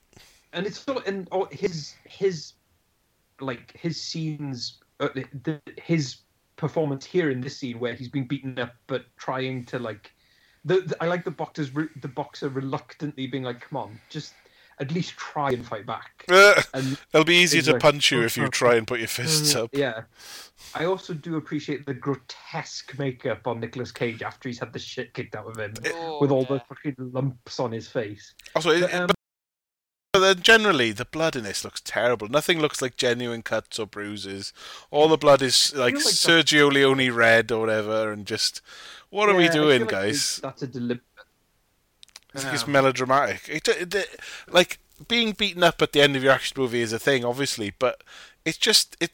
It's always crap looking in this. I feel like I never I mean, you can thought it you was brought good. up you brought up Alan Rickman in Die Hard. Like you can do like comedy action, but still have like grisly violence, so that there are stakes. Because like Die Hard, as as much of a like action adventure movie it is, the violence in it is really like gruesome, and like the shit that happens to John McClane in the first one in particular is horrendous, and it's not played as anything else. Like like fucking up his feet and getting shot in the arm and stuff. Like whereas in this, well, I guess they do do it a little bit. It just it feels very out of place when suddenly you've got this like badly beaten up Nicolas Cage very slowly wandering through corridors for a long time. Um, and that noise, that. Uh, uh, uh. There was one noise he made where he fell that made me laugh. He just kind of goes, "Ooh," but, but um, it. Th- this was a, this is what I was going to refer to. There's a really weird part here that I didn't understand why it, they did it. So after Gary Sinise knocks him out, he takes the tracking pin that was set up at the start of the film and puts it on his back. But then he tells the other guys in there, "Watch him. I'll be back in half an hour." And then he leaves. Nicholas Cage wakes up and walks off, and Gary Sinise uses the tracking device to follow him. So, like, why did he tell those two guys to like? Why? I- I sort of assumed it was just in case Nick Cage could hear, because then he'd be like, he, he wouldn't yeah, I guess suspect he'd put sense. something on his back then. But if he's half conscious, he might not think that much about it. He might just, I don't know. It's certainly sus, certainly sus.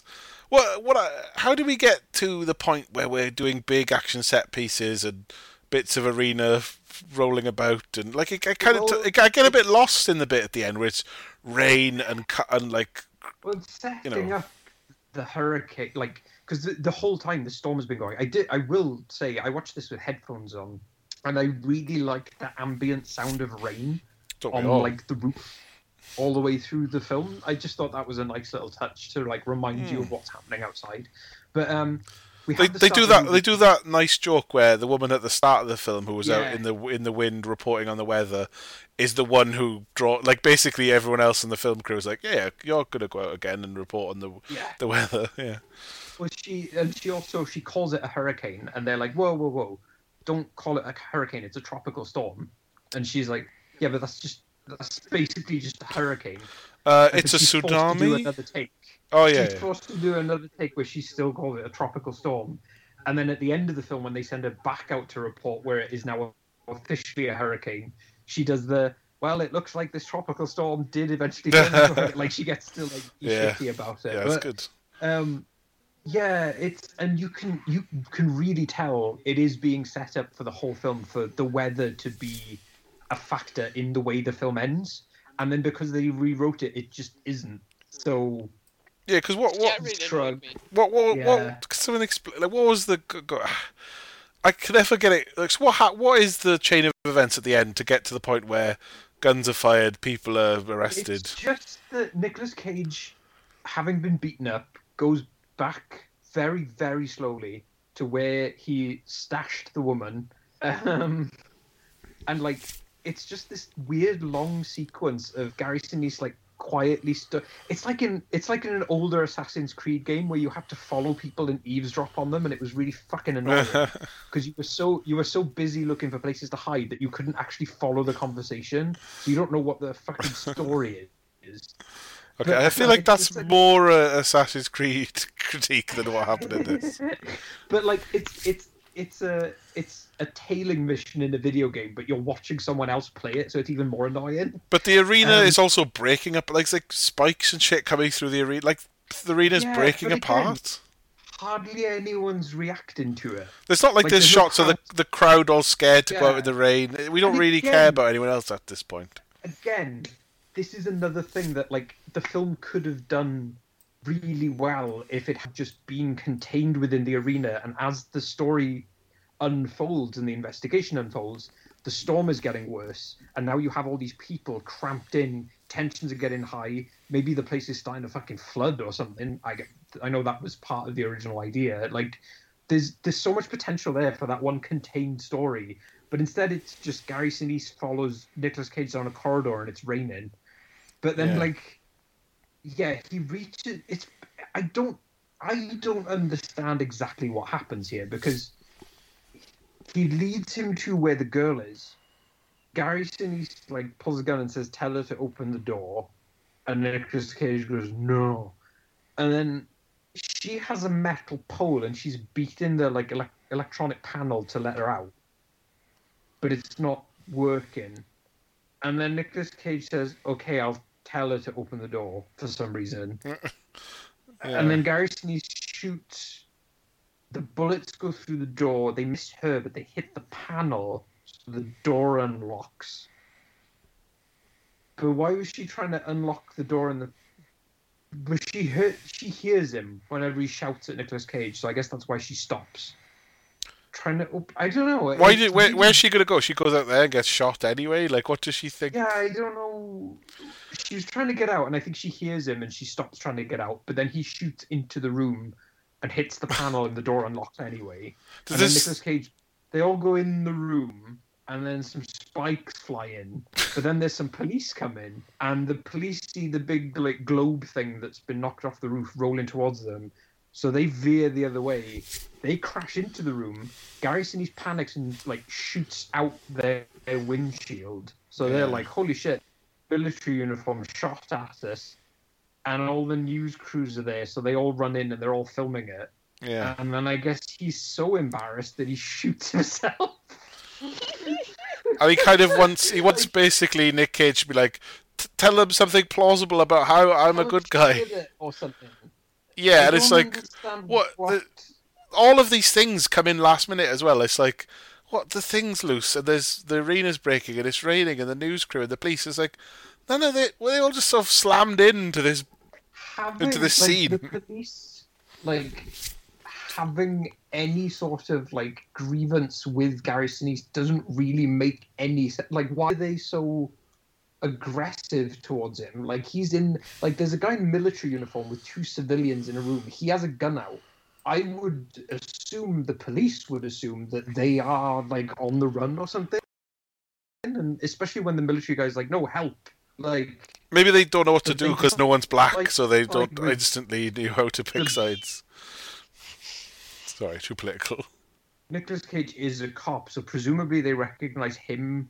I don't know. It's all really convoluted and, and strange. And oh, this is so, something about him being a cop as well. Like uh, we, we had this shitty shirt on him, and then when he gets blood on it, and he's going to be potentially on TV, I think, or something.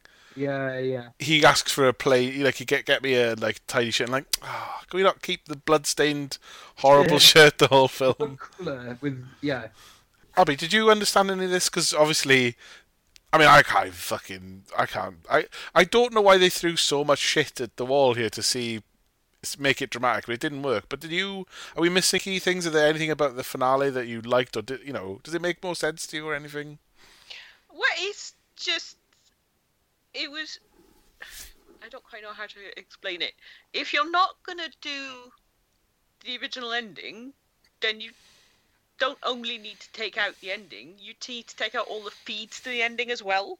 Yeah. So there's so much extra stuff in there because they were supposed to be relevant, but then they very suddenly weren't. So it's just that's more responsible for the fact than anything else, I think.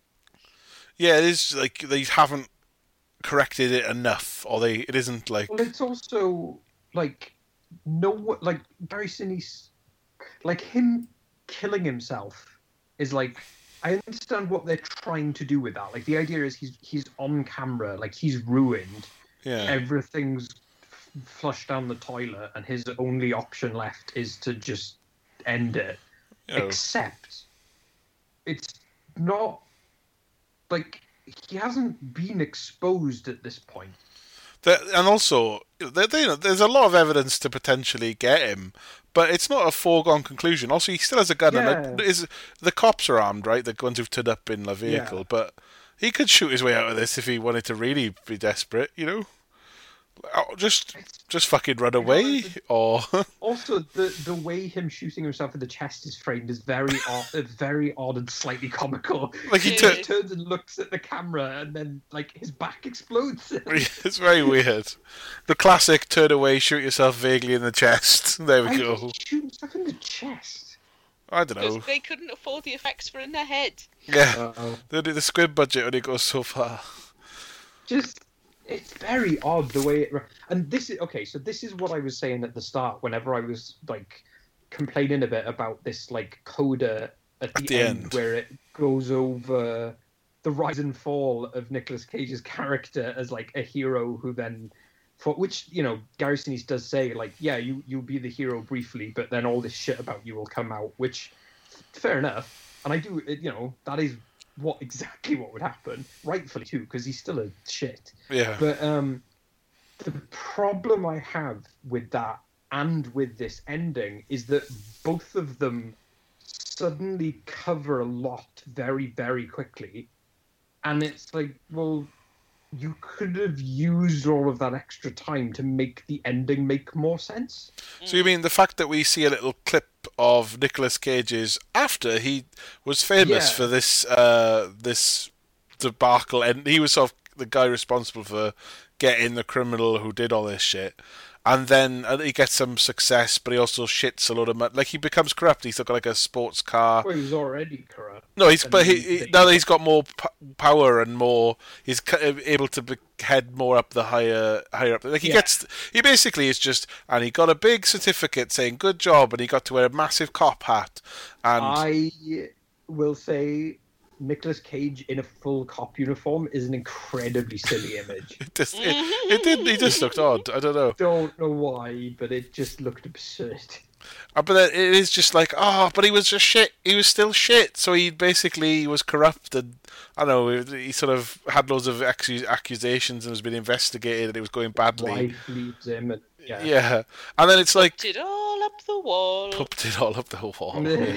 But like, and then we get the last bit is he's down by he's out on bail, is he? Between like Yeah, going to court, He's, gotta, he's gonna have to serve time. but it's like eighteen. to with it. Is it like something like eight, it's like a year and a bit, right? He's going to be in jail. Yeah, it's it's a typical uh, sentence for you know someone of his background and position. It's like Oh, it's Yeah, don't that bad. Yeah. He's contemplating this outside on the boardwalk in, in uh, outside the I guess the venue, right, Yeah, when it's being yeah. repaired. And then she comes up, and it's been presumably months, right, or nearly a year, or I don't know, like a long time. I guess been doing like tribunals and presumably on like televised hearings and stuff. I would Yeah, imagine. the whole thing, you know, and then they get together, and it's like, "Hey, buddy, What? hey, don't worry, Yeah. we're we're friends, right?" It's like, when did we establish that? You you were terrorized by him in a way, like he saved you, but in a really awful way. Yeah, he bullied you a bit and then he put you in a room. Like you really didn't get to know each other. I know you're attractive and one of the females in a in a movie, but Um, why are we talking as if like we're old pals from back in the day? And they will they, won't they? And maybe I'll call Yeah, you sometime like after you're out of the- prison. Do you remember the episode of The Simpsons where Homer gets stranded in a cabin with Mr. Burns? Um, I feel like what I think Homer says it at the end of that episode, whenever they get out, I, it, and it's more realistic than what usually happens in films or fiction. Is he says, whenever you've been through that, with whenever you've been through something like that with someone, you never want to see that person again. yeah. Oh, yeah, Yeah, you, this isn't. The, yeah, the, I don't know why, and it is just like, yeah, and it's like okay, so we've shown this cop. He was a sleazy cop, corrupt, loudmouth, you know, a big obnoxious uh, guy. He did the right thing eventually. After it took him, he pers- it took him a long time to persuade himself not to be a prick about it, and he was really like, "Oh, can't we just undo that? Can I just?" He was basically pleading at times, like, "Oh, you've ruined my life by letting me know about all this. Can't you? Have, Yeah. Ignorance was what I wanted." And he's he's basically like, "Ah, at least I got to be on TV." And it's like, so he's been a prick the whole time, and then to have him fuck up his political career and go to jail, it's like, yeah, what a dickhead. He was a hero and he ruined it still because that's who he was. And then to go, and then after he's out of jail, he might live happily ever after. It's like, no, he won't. This woman who shouldn't be with him, like we get another, we should get another bit on the end where, and then he tried to make a go of this relationship with this woman, the scientist, research, military woman, whatever. But he fucked it. He cheated on her, and Yeah, like of course he did. Yeah, he spent loads of money that he should have on their wedding on a car, and he fucked a prostitute and got the clap, and he gave it to her. And like his son saw them having sex, and he traumatized the son, and he just fuck, he continued to Yeah. fuck up his life until he was the bad lieutenant. Like, there's no oh my why. god, is that a sequel? Baby, it felt like it, right, Abby? Like you were saying, you said you confused it at the start, but actually this could fit in canon-wise, couldn't it? It does. It does kind of make sense if you put it a few years after uh, Snake Eyes that it's it's just it just moves, moved to New Orleans. yeah. I don't know. So yeah, like I think no, that and that's the issue I have is like there's a good ten minutes there that could have been used to make the ending more satisfying, especially because the ending was rewritten in the first place, but it still feels like it was rewritten in a way that's really rushed and just like really quickly ties up the actual plot, and then the mm. fact that it wastes this additional time on something that could e- almost be a half, if not a whole film in and of itself it, it, it is just crammed in here for the sake of like I don't know. It's it's very weird. It's very very strange that they took the original ending out, which sounded fine. I mean, I still think the film goes in the wrong direction anyway. it would still be a little bit silly, definitely. Yeah, but it's the, at, at least having you know the storm pay off in some way that isn't just sort of background noise. It's very, it's odd. I can't. I don't understand the, what the the logic behind the way it ends was because it just doesn't fit. Because like, especially the first chunk of the film and all the setup and all the like like stylistic choices, um, like Yeah. visually as well as the way the story's playing out. It's all very very uh, filmic. Like it's very, it's a very movie movie. Well, it could have been like a Hitchcock movie or something where everything Yeah. sort of pays off and you go, oh, very satisfying. but oh, that's very clever. it turns, it just sort of falls over, and it it is. It's like when Nicolas Cage falls over after he's been beaten up. And goes, "Ugh." Uh, fall, falls over the the finish line, doesn't it? Yeah. Yeah, and I- I don't know. And why why is it even called Snake Eyes? It's not th- th- that 'Cause they metaphor. say it. They say it twice, yeah. But it's like Snake Eyes is when the you roll in craps or whatever, uh, and you get Snake Eyes. The house wins. Nobody can bet. Like nobody's bet will pay off. The I- house gets the money. it, 'cause I think have that's what- no idea. No, but I think that I don't know if they partly say it in this, but basically Snake Eyes is nobody wins, and yeah, Yeah. nobody wins is sort of what happens, but. The, the bad guys lost and you've won. Like you did and also the house wins is like the casino gets the money. It's like in the end the corruption will win. Do you know like the the house winning is not this person or that person won. In the end the government will always be this way or like the the corporations will always be the ones who win. Like it doesn't have that kind of I metaphor going on. Part of the problem with the title is also part of the problem with the film itself is that like it's it's just kind of been shoved in there, whereas like the gambling aspect isn't ever really part of the actual like. It the- features the slightly. It's incidental, isn't it? Yeah, but it's not like it's not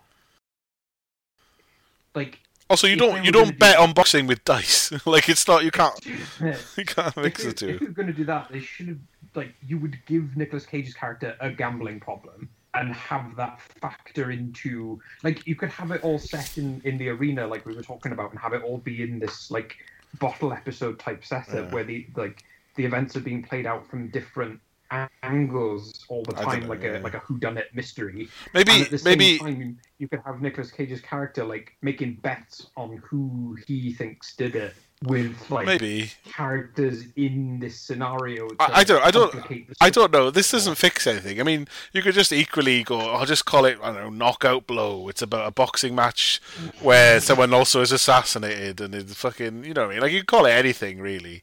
The problem is in the structure at the end falls apart, and what's kind of a fun, over the top, elaborate noir turns into a like fumbled action movie where we don't know what we're meant to think about anything.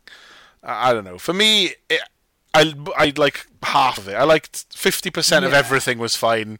The other fifty percent had problems, and some bits can be fixed, and other bits are just a question of taste. I don't know. It just would- not quite right, I is will it? say as well, like having someone like having not Nicolas Cage in the lead, I think would hurt it more too. Like Yeah. I do think he he helped the energy up in especially as the film starts to sag. He is an asset to this. He's not uh, one of the things that makes it suck. It, you do, it's a, it's enjoyable. Nick Cage as well. Like it's he's loud and brash, and you know he. he He's not full. He's not full blown mad all the time, but uh, his melodrama works for this type of film. I don't, I don't hate it Because altogether. that's what, the film that's what Requires. the film is ultimately and should be more of is that do you know what it's it's a better version of this type of story um is uh knives out like Or like uh, uh, big who done it, loud characters. and then having it yeah Twists and turns. mostly based on like dialogue and character work with like little bits of action to like keep things moving Yeah, I no, it's, uh, I can see what you mean. Yeah, Knives Out. that, Knives Out does uh, a more successful job of that kind of different perspectives. Who's done it? Yeah. Anyway, Yeah, I- and it, it it's a tighter story, even though it's a longer film. Like, and uh, you know the film title makes sense in relation to what's happening. yeah, So yeah, um, you know, it's a weird noir mess. What did you think, Abby? Was it redeemable or not? That's the thing.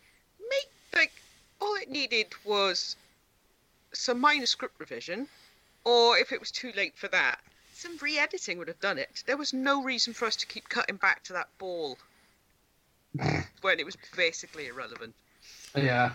Like it, it was potential for this big ball that had fallen. We didn't even see. Uh, I didn't pay that much attention to what bit of the building it was on, but a big bit of the uh, venue rolling about like it's going to crush the news reporters, like it's Indiana Jones or something. Mm. It didn't really factor in that much. I, I in the first time I watched, it, I was like, oh yeah, there was something with a big ball rolling about in the weather. No, it was more about the cops in a van, and I just it's so muddled the ending. I just it sort of isn't visually striking enough, is it, for what we've seen Yeah, in the and lead up? it's it's it's weird because of how elaborate and stylish the first like chunk of the film is. For it to like fall apart so severely is really strange. Yeah. So, Abby, you think a lot of good, but it obviously needed to have a lot fixed for it to work. But it's a fixable thing. I. Well, we can't fix it now; it's done, dusted. Right, Unless, yeah. unless, um, like No, we we, we live. Actually, we are we are living in an age where p- directors get to go back and, like, Ja- Zack Snyder can do can do a four hour cut of Snake Eyes and show us how Brian De Palma Yeah. would have really wanted it. Four hour black and white slow motion version. Yeah. of Snake Eyes. Take all the jokes out where Nicolas Cage is wacky and make it boring, please. Also cast Jared Leto as the Joker in there somewhere. yeah, we need to have flash. Uh, uh, Jared Leto, Leto as the Joker meets Nicolas Cage when he's uh, out of prison, and they become like bad guys in another film. Sorry, Abby. It could be fixed, but it isn't fixed. That's what deeply frustrates me about it. It's like this isn't. It's this so didn't close. need to come out broken. No, Yeah. This was a fixable thing before they released the film. They maybe just didn't. it just didn't quite. It If just doesn't actually, work. If anything, they broke it a little bit before they released it because we did the ending. Yeah. Yeah. It's, uh, close but no cigar. Um, we've come up. So we've come up. Snake Eyes is the the, the metaphor there. Um, Thanks. It hasn't put me off Cage. It hasn't put me off De Palma. Uh, but it perhaps it should have. perhaps there's some clues that both of them are, are responsible for some real oh, movies. But uh, Um. they, for all the good, for all the bad bits, there's plenty of good bits. That's the case with both of them, I think. Uh, I would say anyway, watch it if you're a Nicolas Cage, particularly big Nicolas Cage fan. It's probably worth watching. it's a fun one to watch if you like what you know, want to know how to film in big arenas and make it fun and dynamic. If a little, uh, you know, Just uh, be ready to do some some scrolling on your phone towards the end as you start to tune out because it gets really dull. Yeah, that's it. That's it. We're in an age now where people are used to just ah, I'll I'll pick, I'll cherry pick the bits I like and just uh, take an interest in my social media when I'm bored. And back, we can't really fo- can't really criticize the film if you haven't watched it properly. But I, uh, you know, whatever. This has never stopped us before. It's true. And put your fucking phone down when you're watching a film, at least for the first time. So, That's the thing. I'm so glad that there's another person left in the world who actually watches a film when it's on. How can I put my phone down if I'm watching the film on my phone, guys? Oh Come my on. god, I'm gonna I'm gonna get David Lynch on you and beat you up. Ah, I don't know. That- you say that like that wouldn't be like the best weirdest day. David just just shows up presumably at our house and just beating Rich. Just Me hit and you Rich with a both tool. Looking at He each other, going, "Is this happening? Is this real? Is that David Lynch? I thought you were beating taller." you up with some weird homemade tool he made in his wood in his wood shop. Look, I'm sorry if the odd film hasn't got my full respect because I didn't watch it in IMAX only when it was on celluloid and I didn't fucking watch it eating popcorn with fucking full attention. Like I, you know, Actually, no, never mind. You're you're right because it pisses Christopher Nolan off. I'm gonna go and watch Inception on a Game Boy Color. I only watch Christopher Nolan films through the back window of a car with someone who's got like a pimped out headrest with a TV play. I only exclusively watch them over the shoulder of someone else in someone else's property. like uh, sort of a yeah, yeah, I get it. Interstellar, time, something space. Who cares? Blah blah. oh, isn't uh, isn't time travel mad? Crazy. Whatever. Anyway, we've had a little look at Snake Eyes. We've chatted about it. Maybe there was some stuff we missed. Maybe there's some uh, bits we didn't and should have. But uh, we talked about it, and I feel like we're done. So, time to say goodbye. It sounded like you were throwing the listener out of the house. Be like, I feel like we're done. You I feel, go." I feel like, I feel like I'm going to lock you here till next time, and I'm going to go off and do some stuff, and then Get crack. beaten up. Yeah, "Oh, hello. Come to yeah. No, I don't know. But we- we are off though. Toodle pip.